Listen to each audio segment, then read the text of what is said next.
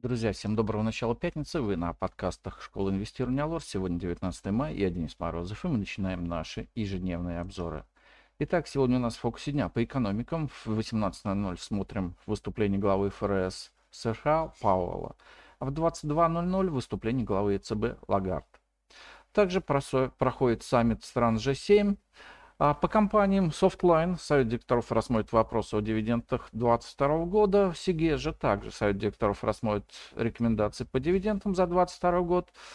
Совет директоров Билон э, решил не выплачивать дивиденды за 2022 год. Интеррау пройдет дивидендный ГОСа и группа Позитив проведет День инвестора. По отчетностям отчитается МСФО за первый квартал 2023 года ЦИАН и МТС опубликует операционные результаты за первый квартал текущего года. По нефти и газу в 20.00 смотрим количество буровых установок из США. Ну а сегодня в нашем выпуске. Индексу московской биржи сегодня никак нельзя упасть. Индекс Мосбиржи вчера сумел чисто символически обновить исторический максимум, после чего пошел откат вниз. Причиной этому стало снижение нефти и разочаровывающие рекомендации по дивидендам от Совета директоров Сургутнефтегаза, напугавшие весь рынок. Сегодня будет важный день для рынка с точки зрения технической картины. Если индекс Мосбиржи закроет серьезным снижением, то на дневном графике начнется прорисовываться техническая картина «двойная вершина». Но пока это не очень вероятный сценарий. С утра почти на процент э, растет э, нефть, торгуясь в районе 76,5 долларов за баррель. Рынок также будет поддерживать дивидендные истории. Главным разочарованием вчерашнего дня стал Сургутнефтегаз, менеджмент которого рекомендовал выплатить всего 80 копеек по обеим типам акций. Для обычки это нормально, но по префам все ждали в разы больше. Самое главное, что пока непонятно, что сподвигло компанию на такой шаг. Отчетность она пока не разглашает. Вероятно, прибыль Сургута за прошлый год оказалась мизерной. Курс рубля укрепился к доллару всего на 6%, поэтому переоценка кубышки не могла привести к серьезным финансовым проблемам компании. В связи с этим возникает вопрос, а цела ли вообще кубышка, или, может быть, она была конвертирована в рубли, а то и вовсе заморожена Западом. Сильно нас порадовала Башнефть, которая обещала по 199 рублей 89 копеек на каждый тип акции. А преф компании более ликвидные, они взлетели на 18%, радуясь более чем 13% дивидендной доходности.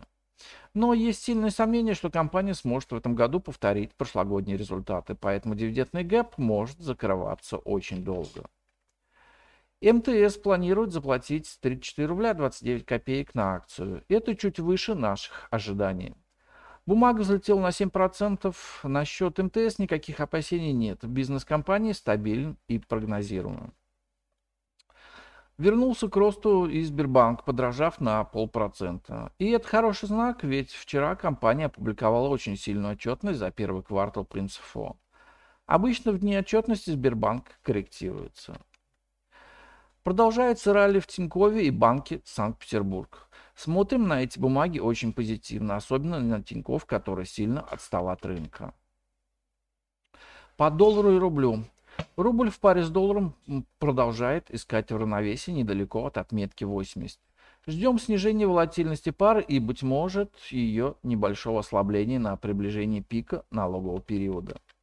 В июне рубль начнет получать поддержку от увеличенной продажи валюты экспортерам, которым понадобятся рубли для выплат дивидендов. Друзья, мы отмечаем день рождения нашей школы инвестирования и в честь этого запускаем акцию с самыми низкими ценами на все наши курсы и программы обучения за всю историю школы. Также вам будет доступен повышенный процент оплаты бонусными рублями. И это уникально возможно для тех, кто хочет начать свой путь в мире трейдинга и инвестирования, хочет улучшить свои знания и навыки, получить доступ к, эксклюзивным материалам и инструментам, изучить и получить эффективную стратегию торговли. Ссылка на аукционное предложение в описании. Ждем вас в нашей школе инвестирования. Ну а на сегодня это все. Спасибо, что слушали нас. Всем хорошего дня, хороших инвестиций, хороших предстоящих выходных и до встречи на наших подкастах в понедельник. Пока. Представленная в этом обзоре аналитика не является инвестиционной рекомендацией. Не следует полагаться исключительно содержание обзора в ущерб проведению независимого анализа. Allure Broker несет ответственность за использование данной информации. Брокерские услуги представляются ООО Allure Plus на основе лицензии 077 04 827 103 выданной ФСФР России.